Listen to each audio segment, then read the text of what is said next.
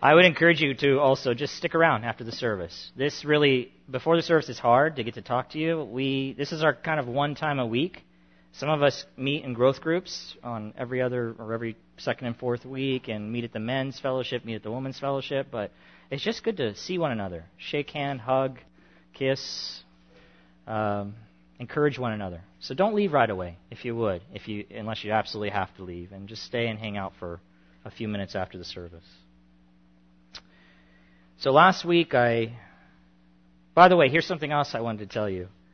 How important each and every one of you are to be here at the service. Let me show you what happens. See the cross? Yeah, the cross is usually displayed very beautifully right behind me, front and center, and in the center of the thing. But there's a family, there's a particular man who does that, and his vehicle broke down. So he wasn't here, so the cross didn't get put up. So there everyone does a little bit, and that's how we, we come together every morning and, and kind of pull this thing off. And so you're, you're very important. When there's somebody missing, something's left undone. So we need you. We need one another. And that's why I want to encourage you come. Come. Be faithful. Make it a, a part of your life that you come every Sunday. And get involved because we need the help. We cannot do it alone.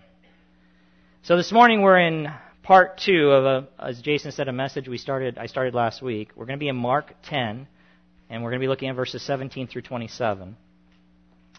So if you don't have a, a Bible, you can just pick up one of those blue Bibles. If you turn to page 846, that'll bring you to this section in Mark that we'll be looking at. You know, I was thinking one of the things I've really enjoyed. I mean, there's many things I've enjoyed as a dad and and as a husband, but one of them, you might find this silly, is opening jars. Do you know what I'm talking about? The wife tries to open it, right? And as my kids grew up, they thought they would give it a crack, especially my son. And it's there's certain delight you take in watching everybody do all that they can to open the jar, and then they bring it over to you, and with all your macho ness, you just say, "Here you go." Right? Look at that. Uh, every once in a while, I've been hit with a jar that even I could not open, and that is embarrassing, right? Because you're you're red face and you got this ring in your hand now, and but something about that jar, you know, the reason they can't open the jar is they just they don't have the strength. That's really all it is. They just don't have the strength. Even when I've tried to teach my wife the technique of the reverse to turn and everything. It's just not there. She doesn't have it in her wrist and her forearm. And as the, the children are young, they don't have it either. They don't have the strength to access that jar. Well, that's very much like salvation. We, by ourselves, do not have the strength to open the jar that, that allows us to experience the blessings of salvation. We don't. And just like my wife and, and my son, who, who used to try really hard as he got older and and would give it, give it all. He'd go get something because he heard if you bang on the lid, maybe that'll help. And he'd run it under hot or cold water. You'd watch them go through all this effort. All the while I'm sitting there thinking, just bring it over to me and I'll open it.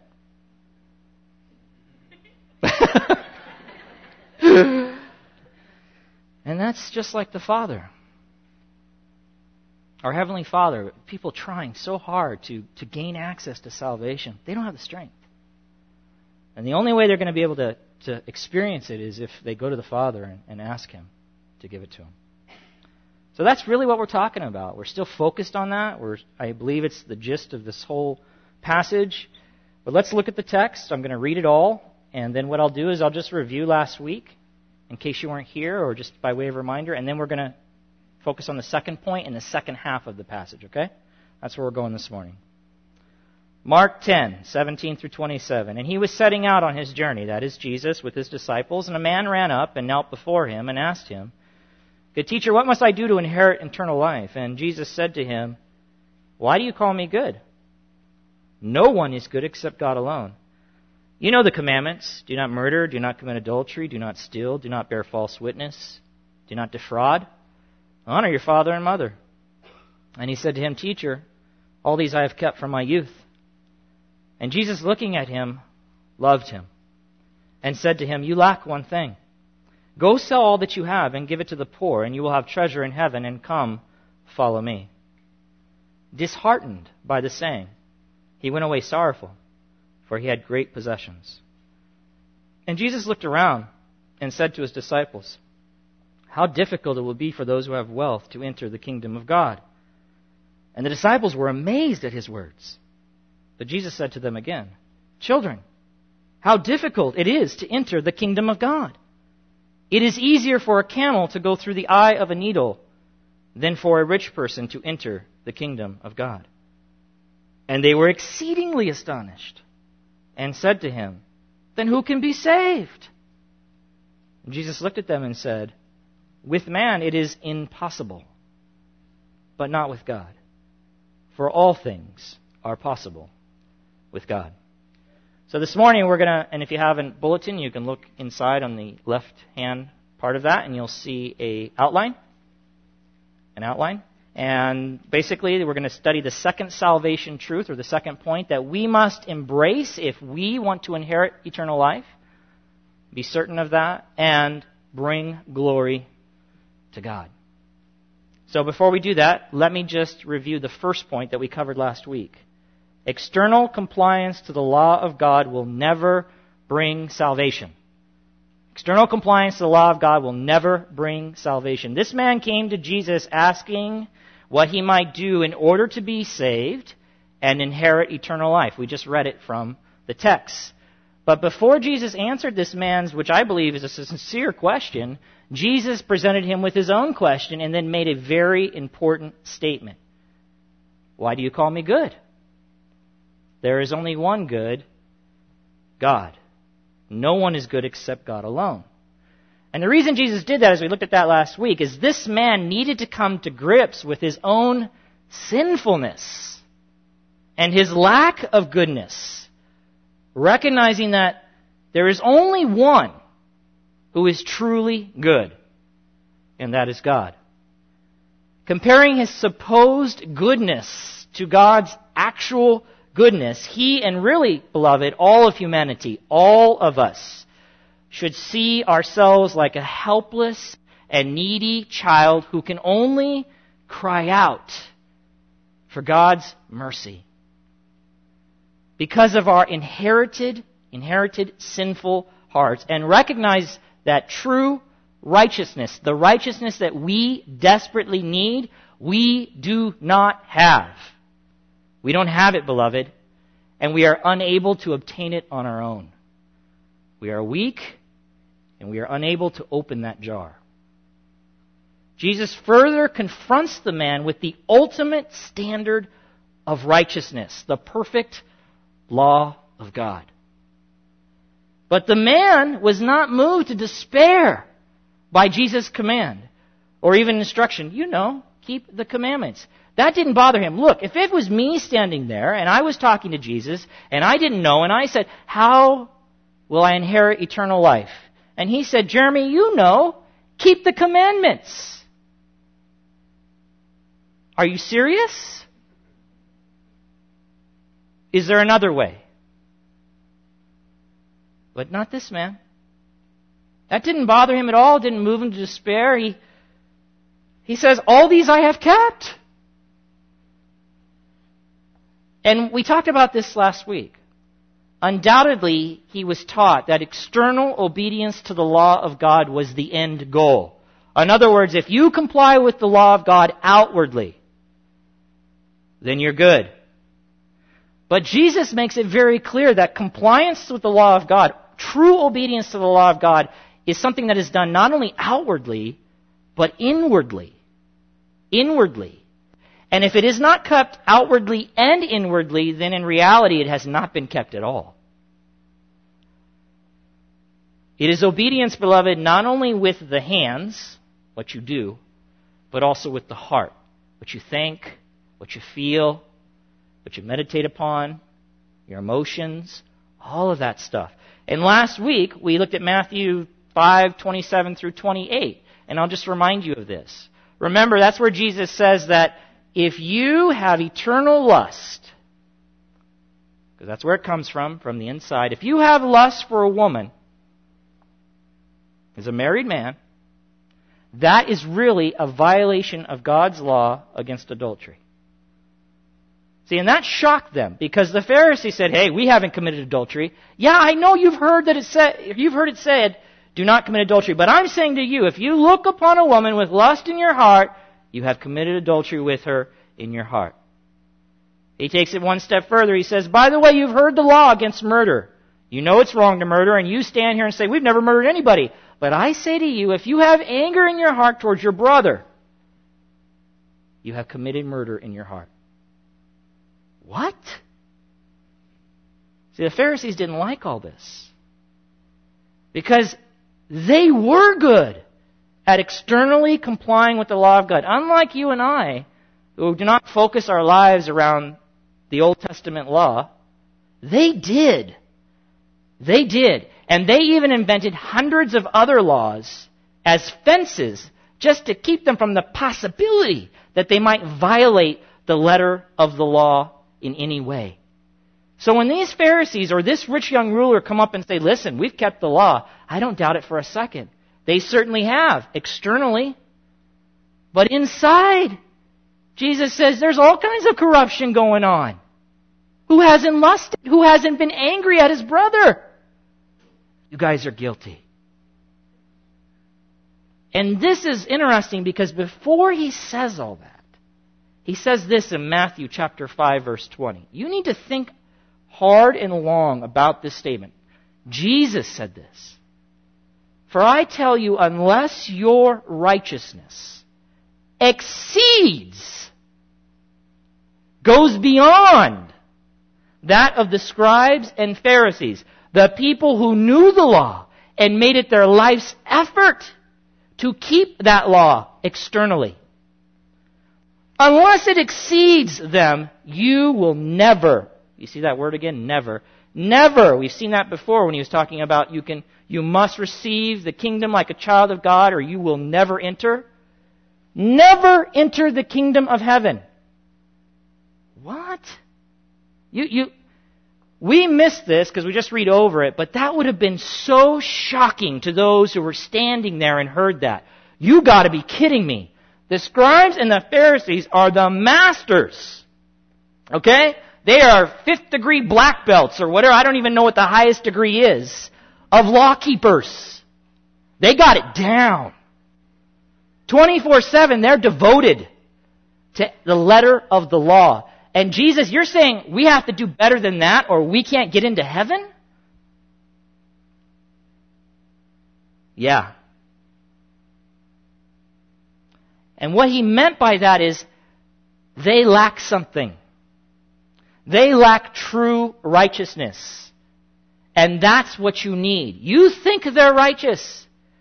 Because on the outside they appear beautiful and righteous to men because they comply with the law. But inside, there's disobedience and there's rebellion. Why, beloved? Because they're sinners in the core of their being. They have inherited a nature that stands opposed to God and says, I will do things the way I want to do things. A nature that every human being has inherited. He's saying, you guys need something that you don't have. And in reality, you're not going to be able to get on your own. In a sense, he's saying, you see the jar over there? You got to be able to open it. What do you mean? We got no one's been able to open that jar. Yeah, exactly. But that's where the stuff is that you need to get into heaven. The righteousness that you need, it's right over there. You gotta be kidding me! But that's what Jesus was saying. God's true intent of the law went above and beyond, in other words, what the scribes and Pharisees taught and did. Listen, beloved, the Bible teaches that the righteous law of God has been fulfilled, has been fulfilled, inwardly and outwardly by only one person in all of history.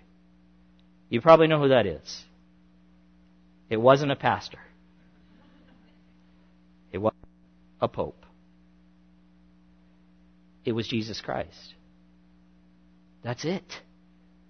Jesus Christ is the only one who lived a perfect life meaning that he was truly righteous, not only outwardly, but inside as well. There was no sin. in Him. Everyone else on their own, everyone else, every single human being born on their own has fallen short of what they need to enter God's kingdom. Or they will, on their own. They need righteousness. They do not have it. Only one has lived up to the perfect standard. That is Jesus Christ. So that was last week, and you can listen to the sermon from last week. You can download it. But this week, we want to look at the second part of the text. Jesus lovingly now tells this law keeping man that he still lacked one thing. And remember we talked about that last week. Listen, if law keeping is the answer, then why did Jesus tell this man, you lack one thing? He kept it. But he kept it externally. And there was no way he was going to keep it internally because inside was sin. We can hide our sin. We do it all the time. We do it at church. We become experts at it, actually. So if you've been in the church culture long enough, you begin to learn all the lingo and you learn how to smile at the right time and say the right things and you can appear like everything is just hunky dory. You don't got no problems. No sin. Nah, no, I don't, don't mess with that stuff at all. You know, I'm just a good boy or girl. That doesn't mean there's not all kinds of mess going on inside of your life or inside of your heart or inside of your mind.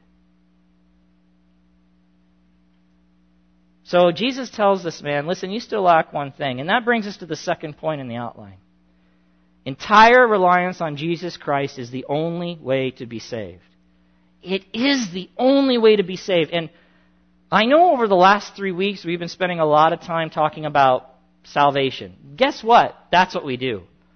That's what we do here. It is all about the cross. It is all about salvation. I can't think of anything else more important to talk about. If there was something more important, I would tell you. Right? I guess we could have, you know, a message on how to protect your 401k when the market drops 500 points. And I bet you I could fill this room and double and oversize. I bet you I could if they really believed I had the answer for that. But in the end, beloved, that, that might be something you should pay attention to. But in the end, it's not going to matter. You're going to die. Your money will still be there. It'll be gone. You can't take it with you. You guys know that. The biggest issue for every human being is what happens to them when they die. That's it, because that's forever. Either they find themselves separated from God, or they find themselves in union with God and having eternal life. Period. So this is the most important thing for us. It is the most important thing for any human being to get right. And it is the most important thing for any human being to know, to believe, to continue to trust in, and to tell every other human being. Huh? It is amazing to me. We, we might get good stock advice, right? And we immediately, well, sometimes, depending on the situation, we might want to share it with our friends and family, right? Because we know what benefit it'll bring to them.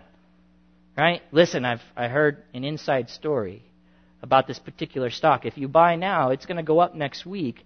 And oh baby, you will benefit and we'll be able to go on vacation together and blah, blah, blah, right? Or when you find a good deal. Women do this all the time. They find a good deal. There's like an, they push a button and all of a sudden it goes out to all the other women. These shoes were on sale at this place, right? They communicate. You, you're not going to believe the deal I found, right? Men, I'm not sure what we do. I don't know if we even talk to each other, but women tend to do that. They spread the good news, right? Why, why wouldn't we tell people about Jesus Christ? If it is the news, the most important news, if it is the best news, why would you keep that to yourself? Well, there's reasons but we shouldn't.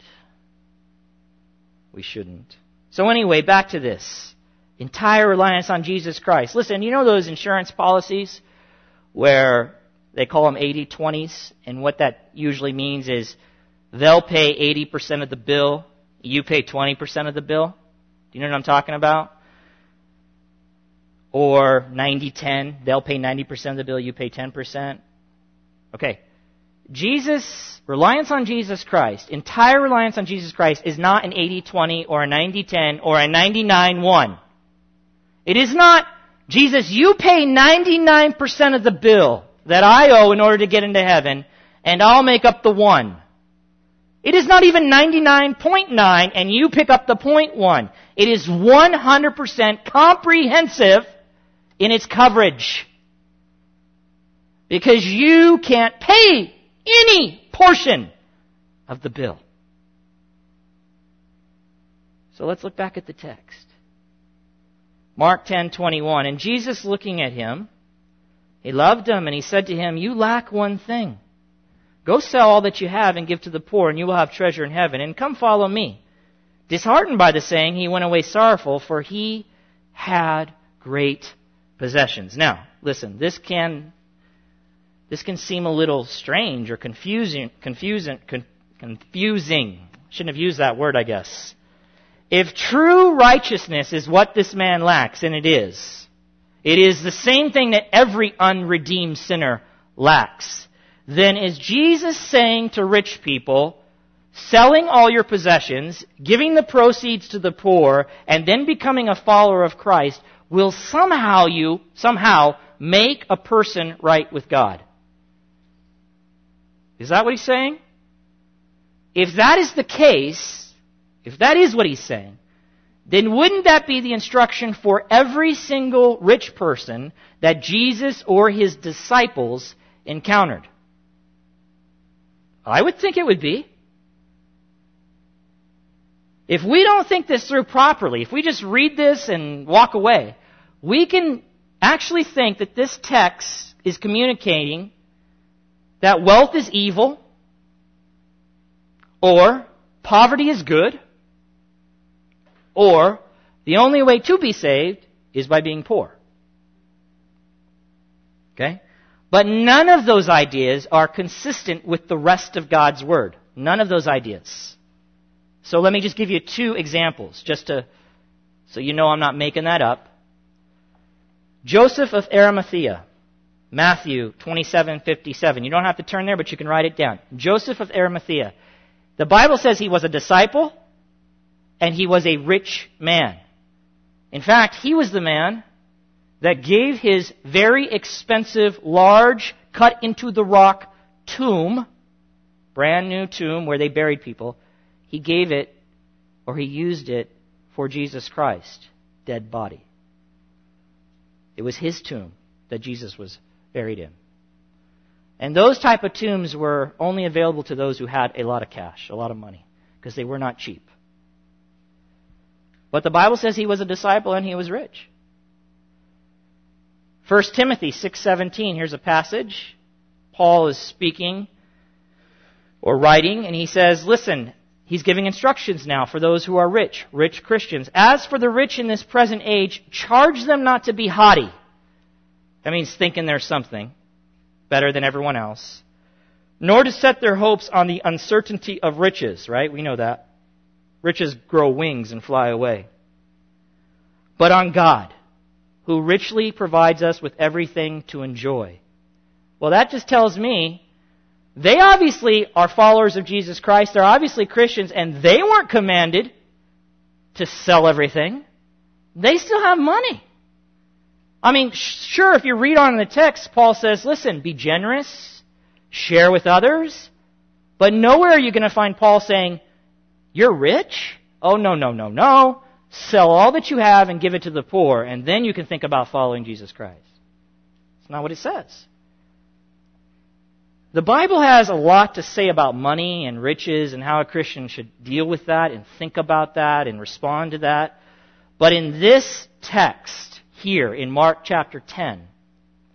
Jesus was not giving the man instructions about riches for every Christian to follow, nor was he suggesting that self-imposed poverty, I'll make myself poor, I'll give away everything I have, I'll sell everything I have and give it to the poor. He's not suggesting that is the way to eternal life. He can't be, because that would be inconsistent with the rest of Scripture. There was, however, an underlying problem that the man had that was preventing him from inheriting eternal life. That is, receiving it like a child. And Jesus' instruction, sell all that you have. Notice that.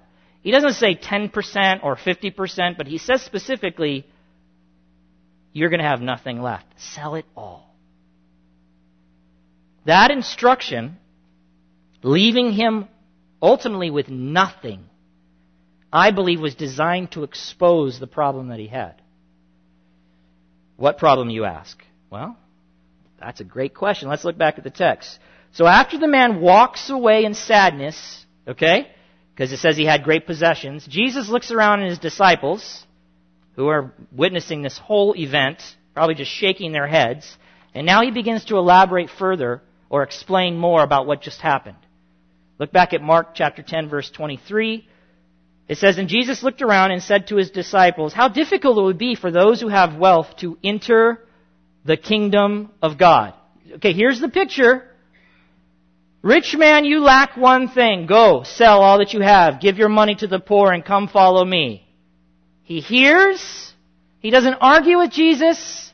He doesn't say, you're out of your mind. He just accepts it but becomes disheartened, grieved really, just completely disappointed, turns around and walks away. Disciples are there, Jesus is there. Jesus looks around, sees his disciples. We can only imagine the look on their face. And he says, How difficult it will be for those who have wealth to enter the kingdom of God. So, on the surface, again now, this may seem like a strange statement. But like I said, it's important to note that this was not made in ran, like a random s- statement. Jesus wasn't just walking along one day with his disciples and said, you know what guys, how difficult it would be for those who have wealth to enter the kingdom of God. This is directly related to this rich man. So whatever, whatever meaning we come to, it must apply to him. It has to at least apply to him, and it's going to apply to all those who have wealth. There has to be a connection. Now, I want you to notice something that it does not say. Sometimes it's helpful just to note what the text does not say. It does not say how difficult it would be for those who love wealth to enter the kingdom of God. Does it say that? It just says, although that is a problem. Okay, and we can go to other text for that. But Jesus does not say that here. He says very specifically, how difficult it is for those who have it. Just have it. I mention that because some, as I look at different commentaries and such, have suggested that love of money might be the issue that Jesus is addressing and might be the problem for this man. The reason he went away sad is because he had a lot of possessions and he loves his stuff, so he's not about to give it up. There are people that certainly love their stuff and don't want to part with it no matter what. But that is not what the text says here. And it is not what the text says about this man. I'm not comfortable assuming it, and I don't think it fits the greater context as we've been looking at this passage. Not everyone who has wealth necessarily is in love with it or idolizes it. Okay? That would be unfair to say that. If you're rich, you love your money. That's unfair. I don't know your heart. You, your money may have, may not have your heart at all. You may just be a really good business person. Or maybe you inherited it. I don't know, or you hit the lotto, but certainly money can influence you to such things. But to immediately assume that someone who has money loves money is just not proper. Beyond that, I know Job. He was a rich man, the Bible says. A very rich man. And when God, through these events, if you've never read the book, ends up allowing Job to be basically wiped out. He didn't say, Oh no, my possessions! He said, Blessed be the name of the Lord. The Lord gives, the Lord takes away.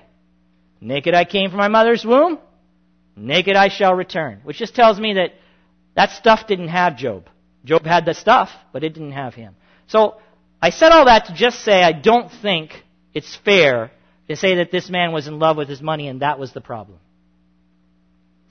I am convinced, based on the context and everything we've been looking at, that the problem for this man, like I said, was not love of money, but a spirit of independence and self-reliance.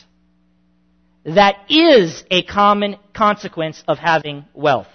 It is. It's a natural consequence. Let me explain. The wealthy, those who have more than enough, contrary to the poor, are not in the daily position of relying upon the mercy of others to meet their needs. They don't have to ask for anything, beloved. They don't have to beg. They don't have to plead. They just buy. They just buy. Self reliance, trusting in your own resources and abilities instead of reliance depending on someone else's resources and abilities, are extreme opposites. You know that phrase, God helps those who help themselves? Have you ever heard that? God helps those who help themselves? Two things. One, that's not in the Bible. The phrase is not. And two, the idea is not in the Bible. So if any of you think I'm crazy, try to find that idea, and then I'll change my position. It's not in the Bible. God helps, here's what is in the Bible. God helps the helpless. God helps the weak. God helps the spiritually sick. Those who acknowledge their pitiful condition before God as sinners who are not deserving of God's kingdom, but of His wrath. And in total childlike dependence ask for and receive His mercy and grace with thankful hearts. Back to my jar illustration. Can you imagine as a dad? Oh, you can't open it? That's pathetic. You know what? I help those who help themselves. Try harder. What does that even mean? What do you mean try harder, Dad? I've been trying harder. I've been working at this for a half an hour. Well, I'll help those who help themselves. I, I'm helpless. Yep. That's right. Mark 2:17. We, this is a text we looked at many many months ago, I believe.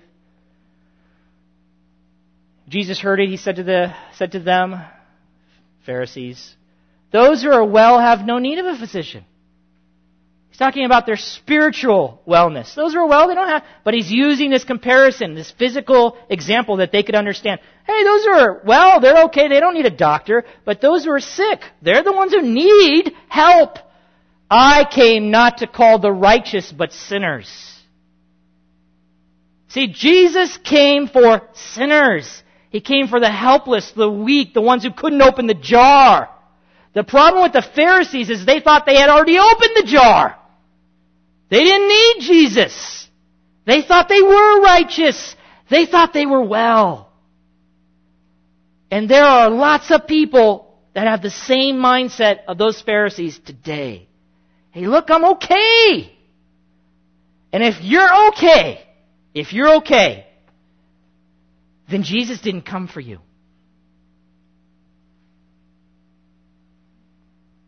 He didn't come for you until you realize that He did come for you and you need Him in a bad way. One writer says the peculiar danger confronting the rich lies in the false sense of security which wealth creates and in the temptation to trust in material resources and personal power when what is demanded by the law and the gospel is a wholehearted reliance upon God. That's what the law demands. And that's what the gospel communicates. Another writer said, How profoundly ironic is the kingdom of God. The children, and if you remember, we looked at that passage in chapter 10, verses 13 through 16. The children in the former story who possess nothing are not told that they lack anything but rather the kingdom of God belongs to such as them. And we looked at that in some detail. Yet this man who possesses everything external righteousness, wealth, still lacks something. And only when he sells all that he has, only when he becomes like a vulnerable child, will he finally possess everything. There's a quote, Proverbs. Proverbs is just a fantastic section of Scripture. It's a book of wisdom. I would highly recommend that you read it on a regular basis. There are 31 Proverbs, I believe. And so if you, if you just read one a day, you can read through the entire section, book of Proverbs, a month, once a month. I'm just going to quote from one of them. Proverbs chapter 30 and uh, verse 8 and 9. Listen to what the, the writer says. He says, Give me neither poverty nor riches. Give me neither poverty nor riches. Feed me with the food that is needful for me lest I be full and deny you and say, Who is the Lord? or lest I be poor and steal and profane the name of my God. That's interesting. Lest I be full and deny you. Why, if you're full, would you deny the Lord?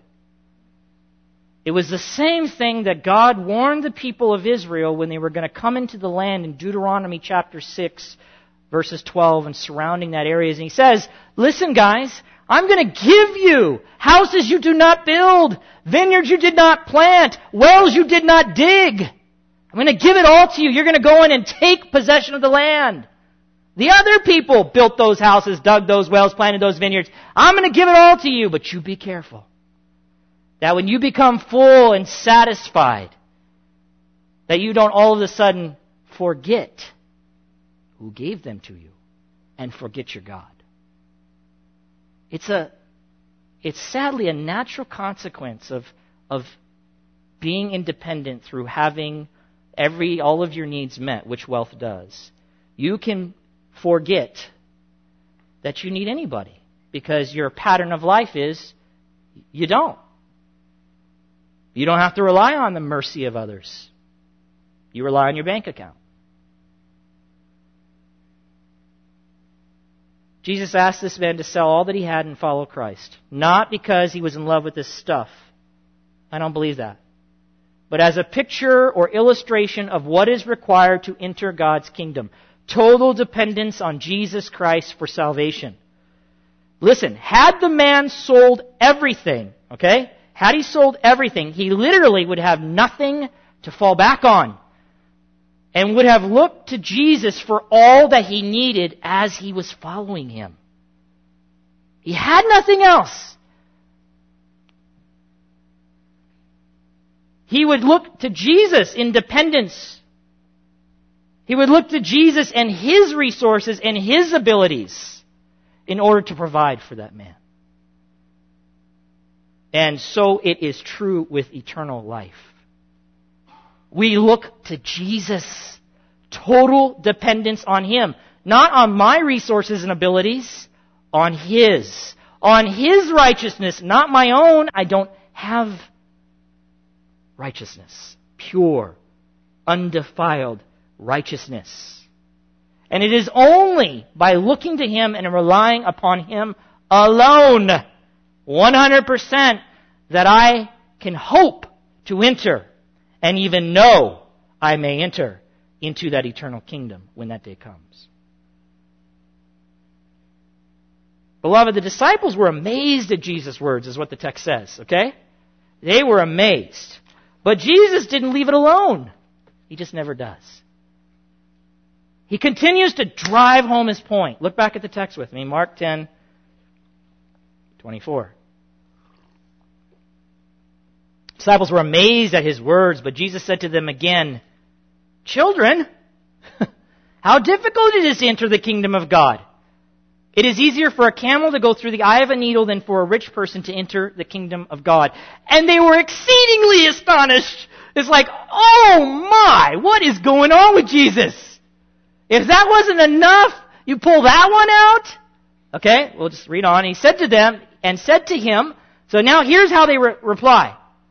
Then who can be saved? We're going to talk about that in a moment. Jesus looked at them and said,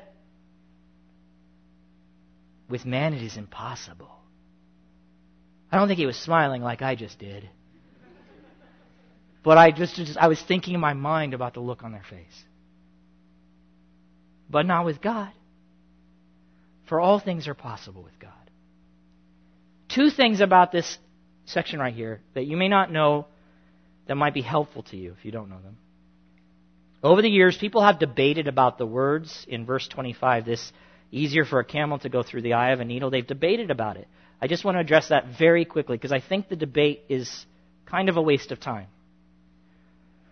But I still want to address it. Some people have said that God, or Jesus actually, was not referring to an actual needle, but he was referring to something that was called the needle's eye, which was, they believe, an entrance on the gate to the city, which was different than the main gate.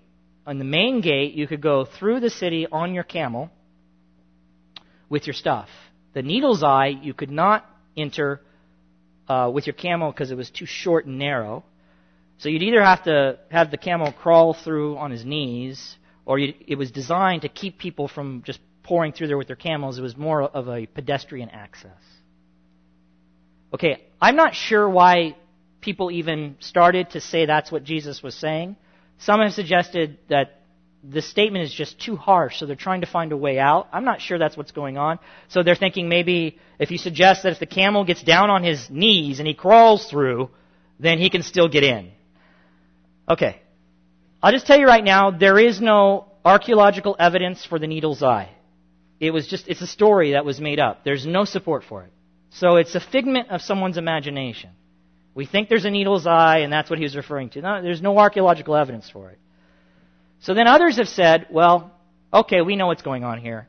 Because they're just struggling with this picture of a camel going through the needle. Okay? Which is exactly what the apostles or disciples were struggling with. They were amazed by his words, so they were designed to be shocking. But I'll get to that in a second. So some have said, well, the word for camel and the word for rope are actually only one letter difference in the Greek. That is true. And they sound the same when you say them. So maybe when they were when they were copying these manuscripts that the disciples originally wrote, maybe they used the wrong word, and, and Jesus really said it's harder for a rope to get through the eye of a needle than a you know instead of a camel. That's ridiculous too. We have three gospels with this story, three of them. That would mean that every gospel writer either got it wrong or he got it right, but then every time those manuscripts were copied, every single scribe copied it wrong. I don't I'm not buying it. I'm not buying it. And then there's someone else or some other people that say there's an Aramaic text, and there is, and their word there is actually the same word for rope and camel, believe it or not. It's the same word in Aramaic for rope and camel. It is. And so one English translator has translated that word rope here in this text. But that's funny because in that same translation, the word is used in Matthew 23, 24, where Jesus compares a gnat and a camel. He says, you guys try to keep gnats out, but you swallow the camel whole. Guess what? Same Aramaic word, but the English translator translates it camel there. So his choice to translate it rope, where it could be translated either way, doesn't change anything at all. And in the, and by the way, I don't know if you're here, but somebody a few weeks ago wrote me a note about that Aramaic translation. If you're here, they forgot to put their name on it. If you're here, please uh, let me know who you were. I have some other information I would love to share with you about that translation. Either way, beloved, rope, camel, and by the way, I'm convinced it's camel.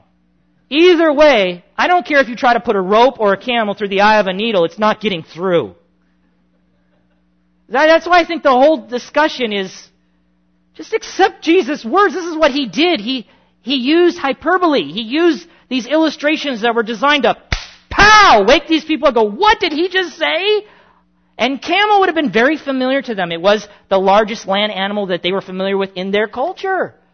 So then he takes the largest thing they know about or familiar with and the smallest thing, the eye of a needle. He says, you know how hard it is? Here's how hard it is. Put a camel through the eye of a needle. What? That's impossible. That's right. That, that's the point there, okay? Second thing, the amazement of the disciples. Let me let me explain to you why they were so amazed. And why they said, when he says, hey, rich people can't enter the kingdom of heaven, it's impossible. They were like, then who can be saved? Okay, why would they say that? Well, the predominant Jewish thinking was that the rich had the favor of God because of their righteousness. Therefore, God blessed them materially. In, that's what they thought. So in other words, if you were wealthy, a Jewish man, you were wealthy, they immediately assumed you must be righteous. That's why God is blessing you.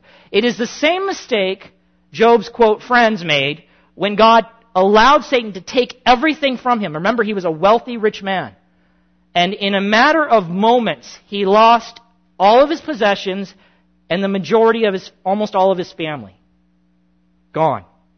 And so Job's friends immediately started, well, not immediately, but over time, they started to assume, Job, you must have sinned. You must have done something wrong because we know that the righteous have God's favor and he would never let this happen to them. In fact, they're blessed materially, financially, so on and so forth. Blessed with children.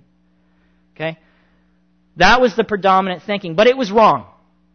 It was wrong. Certainly God can bless, but just because someone's wealthy does not mean that they're righteous or that they're even having favor with God per se in that way. Uh, people acquire money through all kinds of sinful means. Does that mean God's blessing that?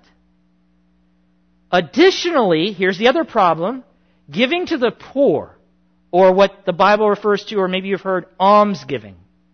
Almsgiving was expected of every religious Jew. It was if you were a, a religious Jew, you did, you prayed, you fasted, you went to synagogue, you gave to the poor. Uh, it was very important. Okay? And, and that is important because it reflected God's concern for the poor in the Old Testament. God has a heart for the helpless in every way financially, physically, spiritually. He has a heart for them. And he became angry many times when the people would not pay attention to them or mistreat them or take advantage of them. So it was, almsgiving was important. The problem was the Jewish people took it to a new level. And they thought that almsgiving would somehow make up for your sin. So that you could give money for the poor and that would make you okay with God for the sin that you have committed. Let me just read this. This is from a writing that was written between the last prophet when he spoke and when Jesus showed up to the world. This is called, this is his 400 years. They call it the intertestamental period between the Old Testament and the New. This was a, a collection of writings written by the Jews, referred to as the Apocrypha, and I'm going to quote from one of their books. And the Jews were aware of it, and it had an influence on the Jewish community. Here's what it says. Water extinguishes a blazing fire, so almsgiving atones for sin. And what that means is it makes up for it. It makes it okay. So if you're wrong, if you've got anything, you know, God's got something against you because you've sinned, just give some more money to the poor and you're good. That's not true. But that's what they thought. If that was the case, beloved, then wow, right? Wow, the rich have a real advantage. That's right. That's exactly what they thought. They saw the rich and they said, wow, those are righteous men. They have the favor of God. Obviously, look at their wealth. Beyond that, they were able to go to synagogue and dump huge amounts. Right? Here comes poor old, you know, Bob, you know. He's got nothing. He puts in his. Oh, that's pathetic. Here comes rich Johnny, and you know, he pulls in the bags and drops it. Wow! Woo! That guy's definitely good with God now. But then Jesus says, oh, you know what? The rich, they can't get into heaven on their own. What? That's why they were so shocked. And that's why they said, then who can be saved? Because if these guys who we believe are righteous and are able to give more than anyone else and make up for any maybe mistakes they've made against the law, what hope is for the poor? Because obviously the poor are that way because they're not righteous, they don't, they're not law keepers, and they don't have anything to really give to make up for their sin. They're dead man walking. Do you see that? That was the thinking, that was the context, that was the culture, that's why they were blown away. And what Jesus says here basically just shatters all of their false and erroneous thinking in just a few words. You guys think the rich have an advantage? Nobody has an advantage. Nobody. On their own.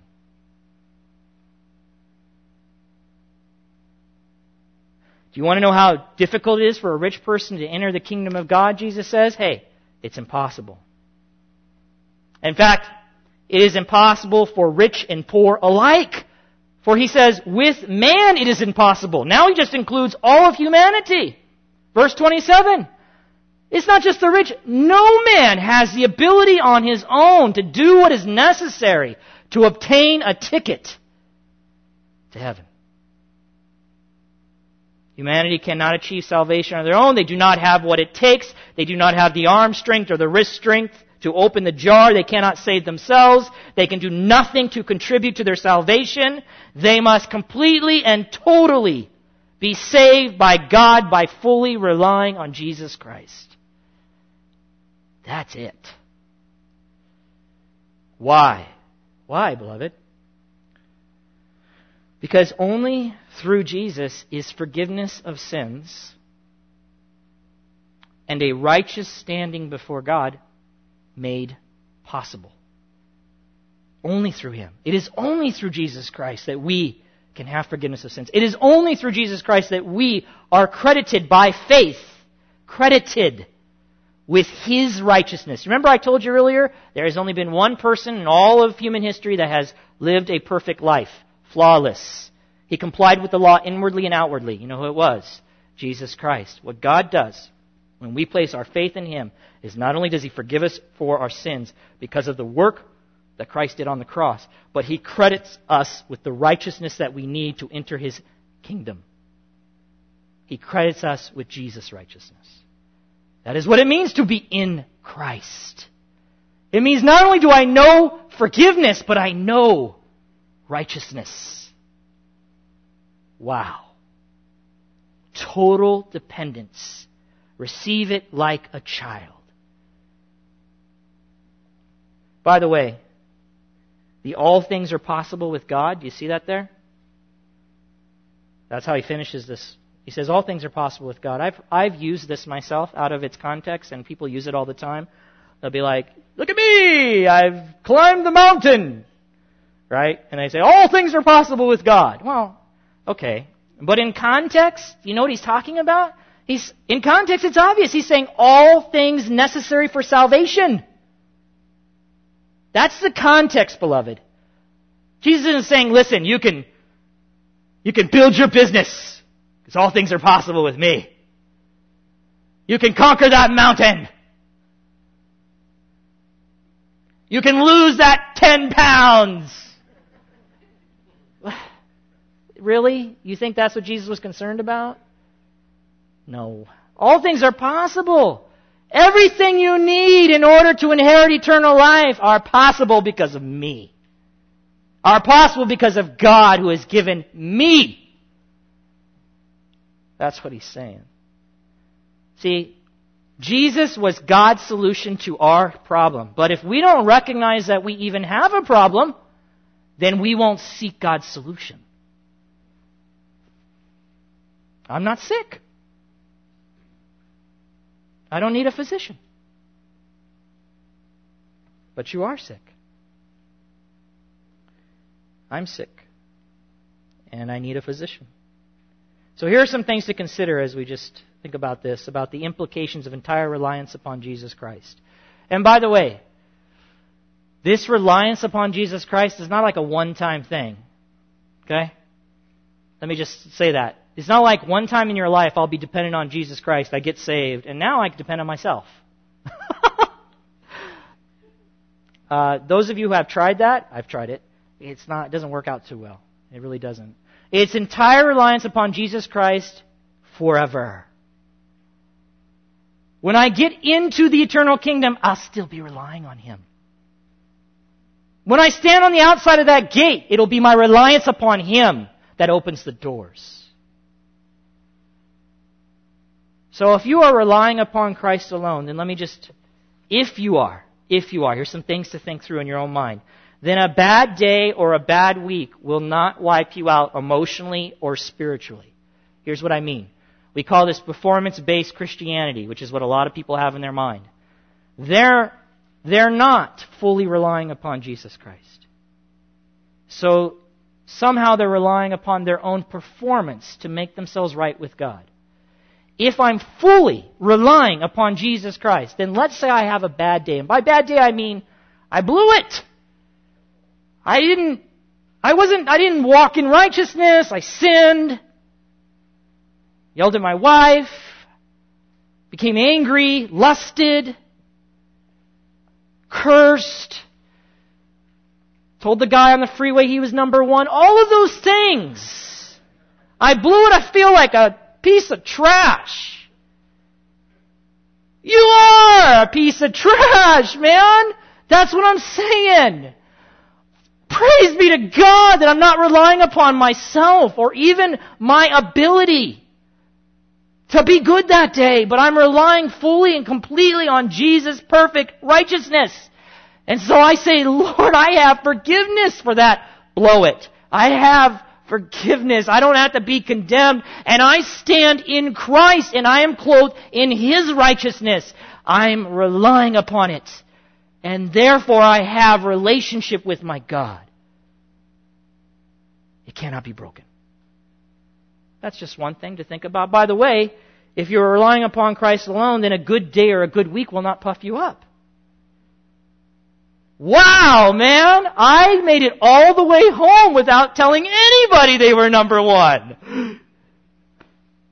I didn't curse today. I think I loved my wife like I'm supposed to. Right? Wow, I'm doing good. I'm good. That's not entire reliance upon Jesus Christ. There you go again. There I go again looking at myself. Listen, I never change my position, or at least I shouldn't. Jesus, I am right with my Father because of you. Not because I was 80% compliant today with what you want me to do. Not because of that. Because of you. Because of my faith in you. Because of what you have already done. Oh!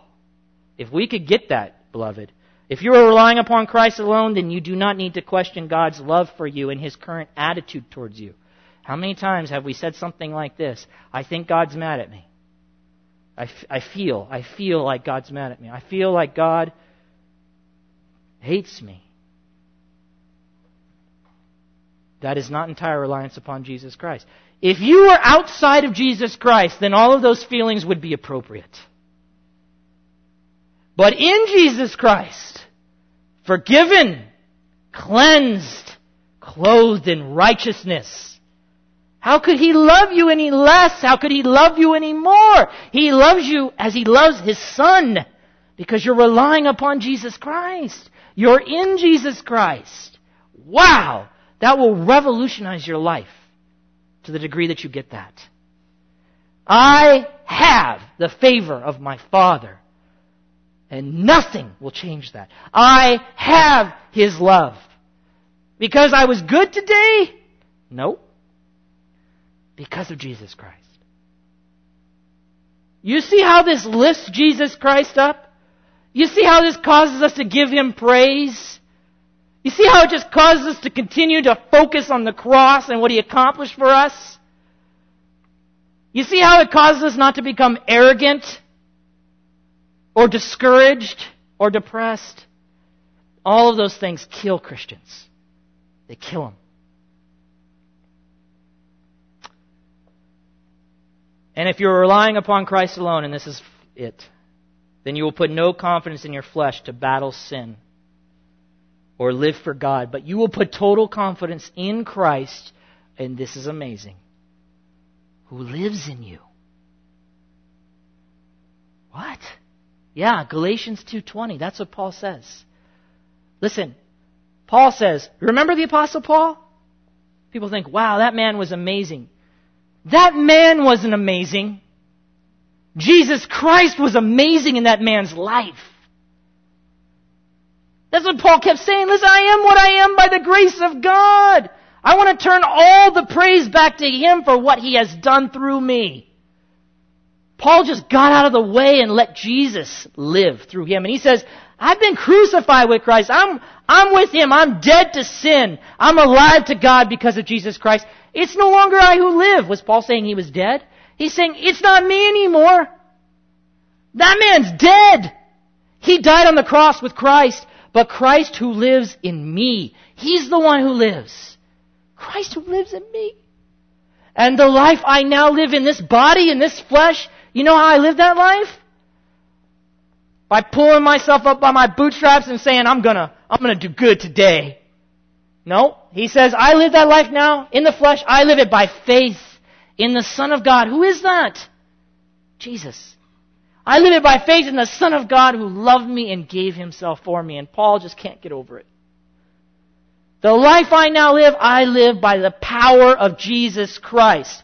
So my ability to say no to sin and walk in righteousness is strictly related to my ability to place my faith in Jesus Christ to live through me.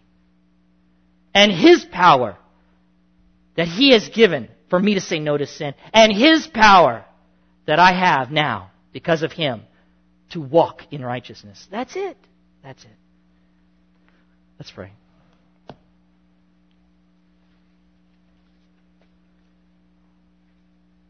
Father God, we thank you for your word and we thank you. Father, we can't thank you enough for Jesus Christ. We can't. And I, I am burdened day in and day out by the, the one this one thing, knowing that there are those, maybe even, certainly even, within this room or who come to Summit who have not yet placed their complete and total reliance in Jesus Christ. And Father, I pray you would break through all that. Father, that you would help them see their need. That they would seek the physician, that they would cast themselves upon Him, Jesus Christ, that they would abandon any hope or trust or confidence in their own ability to earn or merit something as worthy as the kingdom of God. That they would see that we are all unworthy and trust in Jesus alone. Father, do that for your own sake, for your own glory, that your grace may be put on display in one more person. And Father, for those of us who know Jesus Christ and we have trusted in Him, Father, I know in my own life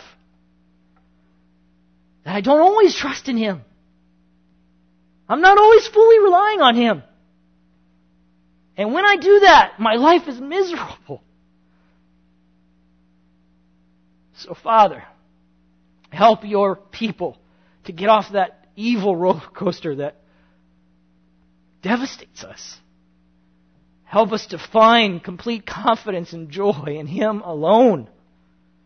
Help us find our strength and our courage, our hope and our confidence in what Jesus has done and is doing as He lives in us.